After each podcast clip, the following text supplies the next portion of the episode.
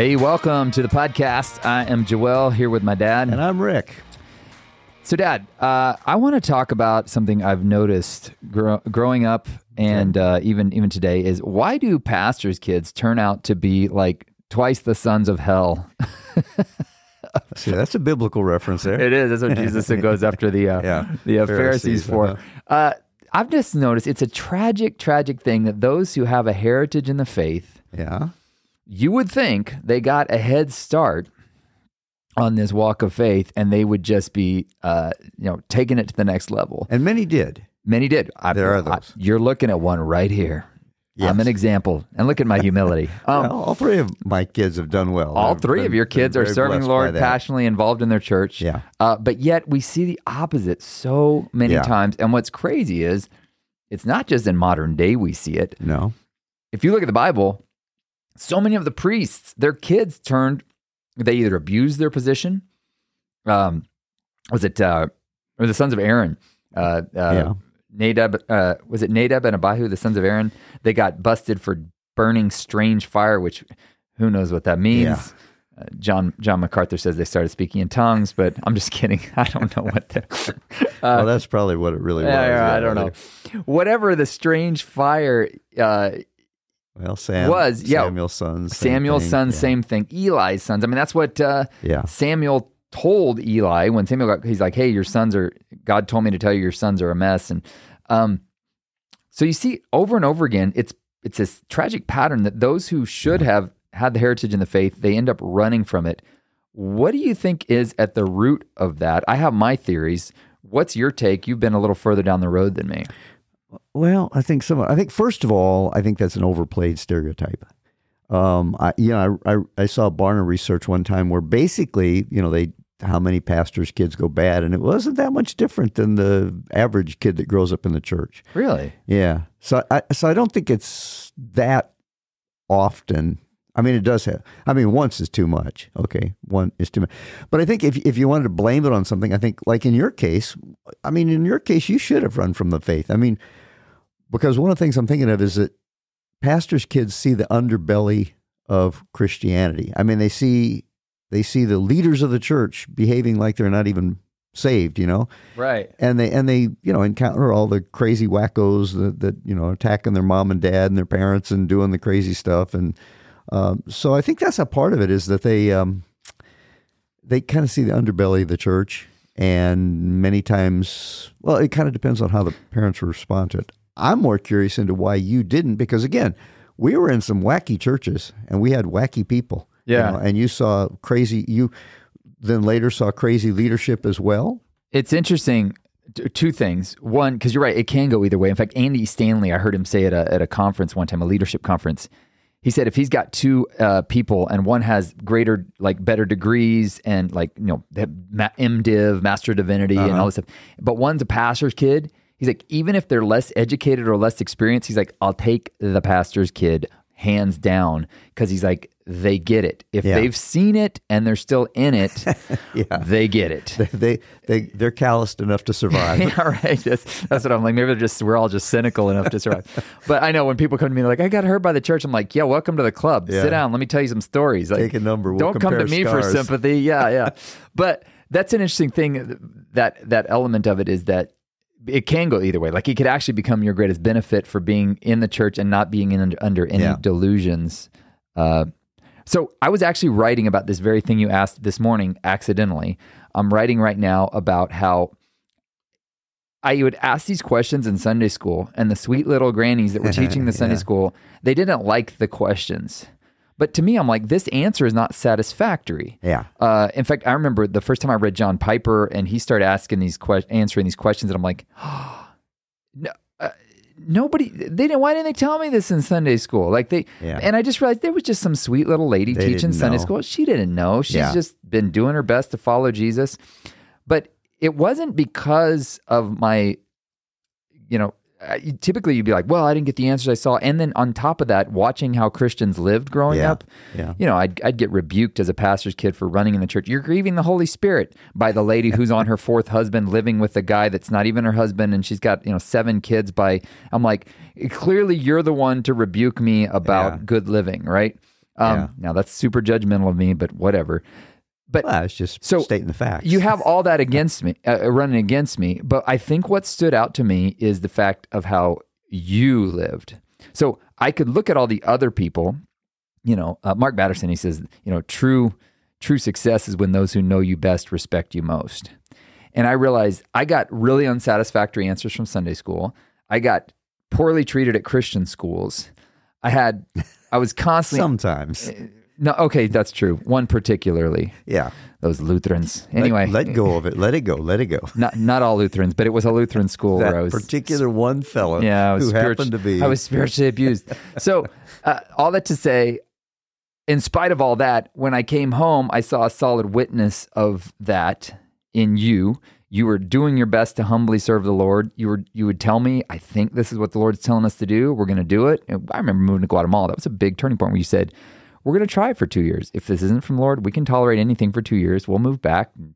And just that humility of, I'm doing my best to serve the Lord. I don't necessarily have all the answers. I also knew I could come to you and not get judged when I would do something stupid. I would come to you and I felt open to share, I did something stupid. And you'd be like, all right, let's talk about that. That right there that is what overcame that influence. Yeah, that's interesting. Overcame all the other, let's call it what it was, crap I saw in the church. Yeah. And that's where I think it's important, which puts a lot of weight on the pastor, because really you can't blame the church if you're a pastor and your kid goes south. Yeah. Now, I will give another side of that, too, because I do know a guy. He was a pastor's kid. I knew his dad, and he had run from the Lord, and later he was coming back around, like even in his 40s, And I was talking to him, and he said, my dad, it is not his fault. He led an exemplary life. It was Sam Kelly. Yeah. And he led an exemplary life. He was humble. He was a great man. I just wanted to run out on my own. And he said, it was all me. Now, he was coming back again. That old train up a child in the way he should go. He was coming back again. Yeah. That's interesting. So my simplistic answer is not going to hold water here. Not all the time. And the only reason I'm saying that is because, there may be a pastor out there, and man, he's done the best he can too. And he's walked right, and and his kid still runs off and does something stupid, Yeah. I mean, I think about, they're real big on TikTok right now is a guy named Abraham Piper, who is the son of John Piper, a guy who was really instrumental in me, like I just mentioned a minute ago. He answered some of the questions I never got Sunday school answers. And he's come out as this, rabid anti-Christian, not just like ambivalent, but like anti. And that's one of the interesting things is you see that it's the people who were usually in the deepest that got, And so I was looking up his story, and apparently he had been submitted to church discipline.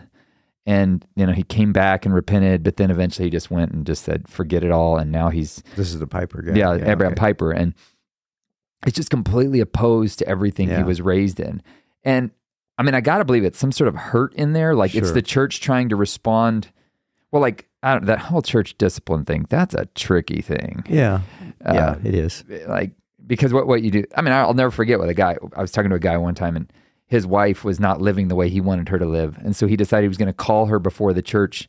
He's like, I'm going to the pastor says we need to put the word of God before her and bring her before him and her submit. I was like, let me know how that works out. Yeah, Titanic getting ready to happen again here. Yeah, and I'm like, what are you thinking? But yet there's this stream out there that says if we just submit them to the truth and then they don't surrender to it. But you see, Jesus did not roll that way. Yeah. He was driven by the Spirit. And I think that's the tricky part with each kid. You've taught me this. Each kid is so different. You literally have to listen to the guidance from the Holy Spirit of how to interact with that child. With me, I mean, look like with us, right? With me, everybody thinks I was the wild, crazy, rebellious, like hard-headed one, but I wasn't. That was my sister. Well, I mean, okay. She did have her moments. I remember, I'll never forget one time. And I'm sorry, Karis, I'm sharing your baggage here, but I'll never forget. She's not like this anymore. She's one of the most godly women I know. But I remember her saying, I don't need you or your advice. I just need your money. And then she slammed the door and left. And I was like, is a lightning bolt going to hit her on the way out? Oh my gosh. I would never have said anything like that. So she needed a different kind of interaction than I did with you when it came to discipline. That's true. And you had to listen to the Holy Spirit on that. Yeah. Well, there was actually a point in time when I just went to your mom and I said, look, I don't understand her in the least. I'm not abdicating my responsibility, but you tell me what to do here because I don't know what to do with that girl. I have that with Elise. Last night she had this meltdown and I was like about to lose it. I was like, pull yourself together. And Emily's like, that's not what she needs right now. And I'm like, that's what I think she needs. But that's what your mom, she said, I just don't think she understands. How can she not understand? I made it very clear to her. You know? That's part of it too, is like, there's not a pattern or a template for each kid, right? Yeah. And if you're in the middle of it and your kids, I mean, I thought you were going to talk about the time she drew the knife on you. Yeah. You weren't even home for that. I was left to defend myself on that.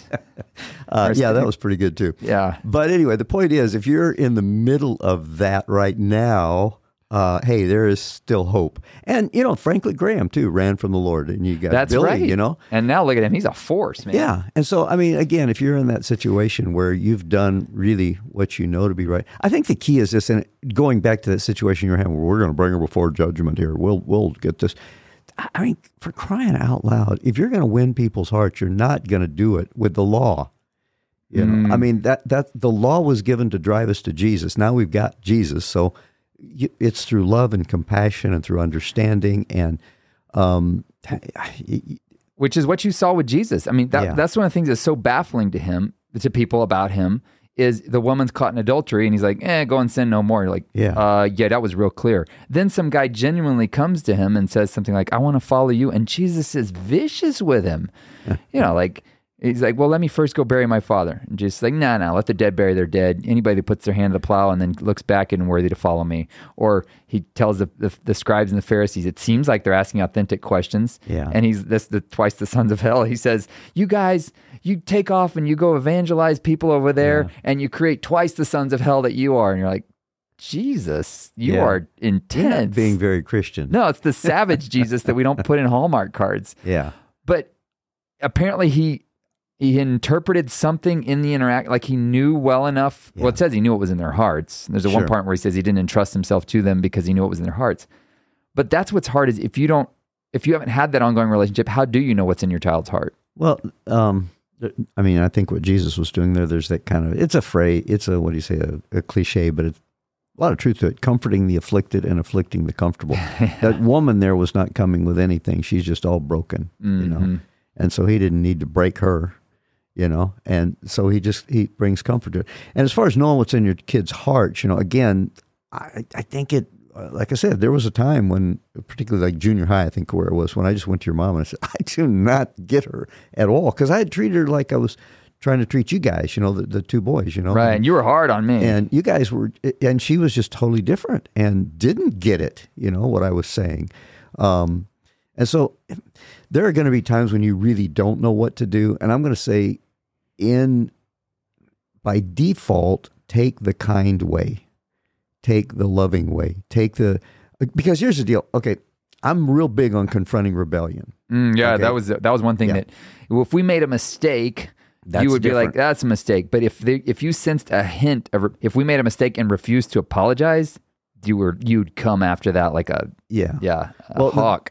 Rebellion is this sin, witchcraft. I'm quoting scripture. You know, it's bad. Which maybe we need to do a podcast on what the heck does that mean. But anyway, go ahead, because I've had that one used against me one time when somebody said you're involved in witchcraft. And I'm like, wait a second. We could go there. We'll do it on another one. Okay, next one maybe. Yeah. Because I wondered about that in a long time too. Finally got some understanding of it. But the point is, rebellion is a big deal, and that's something we need to confront in our kids' hearts and not let them get away with it. Now, you don't have to, if you confront it with anger and hardcore, well, like begets like. And so if you're going to come at it that way, you're going to get resistance. But if you come at it with the fact that, man, rebellion, okay, so rebellion to deal with. Mistakes are mistakes. We all make mistakes. Okay, so you make a mistake, you apologize, you get up, you clean up the mess, you move on. But when it's rebellion, that's when you need to deal with it. But you're not going to deal with a kid who's out of control by you getting out of control. Mm. And so child discipline really starts with parental discipline. Yeah. If you're not disciplining yourself, like begets like, if you're just out of control, what do you expect to happen? I mean, it's like a mirror. Your kid's going to mirror it right back to you. And so that's where I think with Jesus, when she was broken, there was no need to confront her with anything. You know, she already came with a broken spirit. Yeah, she was already humiliated, embarrassed, and repentant. Obviously, she wasn't shaking her fist and saying, "Leave me alone." You know, that's powerful, because you used to always tell me this. You said, "Joël, you always go in like a cat. Yeah. You can turn into a lion later if you need to." And a cat, you think it approaches a new situation cautiously. It's like kind of tiptoeing in, looking around, like, is there something I don't know here? Yeah. And what I tend to do, like last night with Elise, is I know what's going on here. And then Emily's like, "You just screwed up on that one." You're like, yeah. That's not what she needed. That fits in line with that general kind of philosophy you had, where you say, that's why I always felt comfortable going to you and saying, "Dad, I just did this stupid thing." And you'd be like, "Well, talk to me about it." And I mean, just the fact that I was willing to share it with you is probably a sign of, I knew I had made the mistake. Yeah. But that's powerful. If you go in with default to going in like a cat, kindness, kind of maybe there's something I don't understand about why my child thinks it's okay to do this, or, because how many pastor's kids have I talked to, or people in general, they say, "My dad was a quote Christian, but he was tyrannical at home." Yeah. And you go, yeah, tyranny is not a gift of the Spirit. And so if you see that, you go, "Well, what was he doing wrong?" And usually it's that he came in, with the Bible thumping at my, the word of the Lord says, and it just builds up. It's the weirdest thing. I mean, you should think of the word of God crushes us and makes us repent, but how often do we rebel against it? It's that kindness of the Lord that leads us to repentance, but yet consider goodness and severity of the Lord too. Yeah. It's that balancing the kindness of the Lord and the severity of the Lord, which requires Spirit-led parenting. Yeah. And for goodness sake, as a pastor, you should really know how to do that, because you've got to shepherd your people the same way. But again, you can always, here's the thing about that. Again, you want to confront rebellion, but there are times when you don't know. Mm. And so you're asking, how do you know? Well, I could pray and I could get insight from the Lord. Maybe. But I always sort of defaulted to the fact that, okay, let's just assume it was a stupid mistake, and let's just assume you're not in hardcore rebellion right now. And if I'm wrong, guess what? Rebellion will get worse. It will eventually manifest itself. So default out of the abundance of the heart, the mouth will eventually speak. Yeah. And rebellion just produces rebellion. So better to default to, let's just be kind, let's just assume it's a stupid mistake. And if the kid is really just trying to play you, you'll find out soon enough. Mm-hmm. God will make it known. There will be some way he'll get caught. He'll make it, you'll know in your heart. His attitude will get so hard that you'll eventually figure it out. God's more concerned about your kids than you are. And so I think the thing is, we can be confident of this.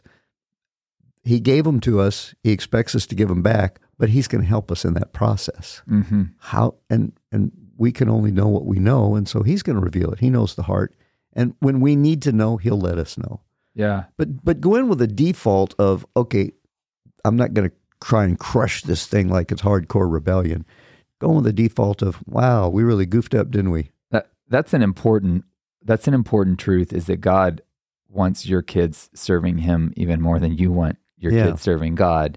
And he knows what's really going on in the heart, which is that, that's a huge perspective to have. Cause how often do we say, "I brought you into this world, by golly, I can take you out." Right. It's like, but it's realizing that they're, above all, they're God's children. So Lord, show me how to steward this well. Yeah. And if you are in a situation where your kids are running from God, what's the what do you do?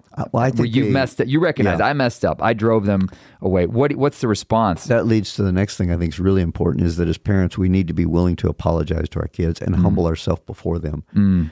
Because, and we say, "Well, they'll lose respect for me." Guess what? They'll gain respect for you. They already have lost respect for you. Yeah, that's right. Because the fact is, when you're apologizing, saying I did something wrong, you're not telling them anything. They know it. They're already aware of it, know. But the fact that you're modeling humility and modeling a willingness to repent and say, "I'm really sorry, I really screwed up, I lost my temper, or I did whatever."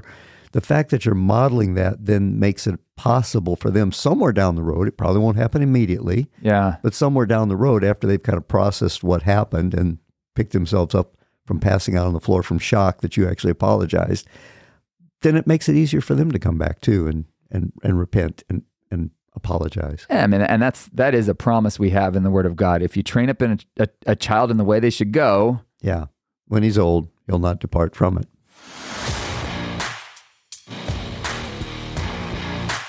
Thanks for listening. Please consider sharing this with your friends on the platform of your choice. For more from Joël Malm, visit joelmalm.com. For more from Rick Malm, visit rickmalm.com. Our podcast music was produced by Alex Burleson.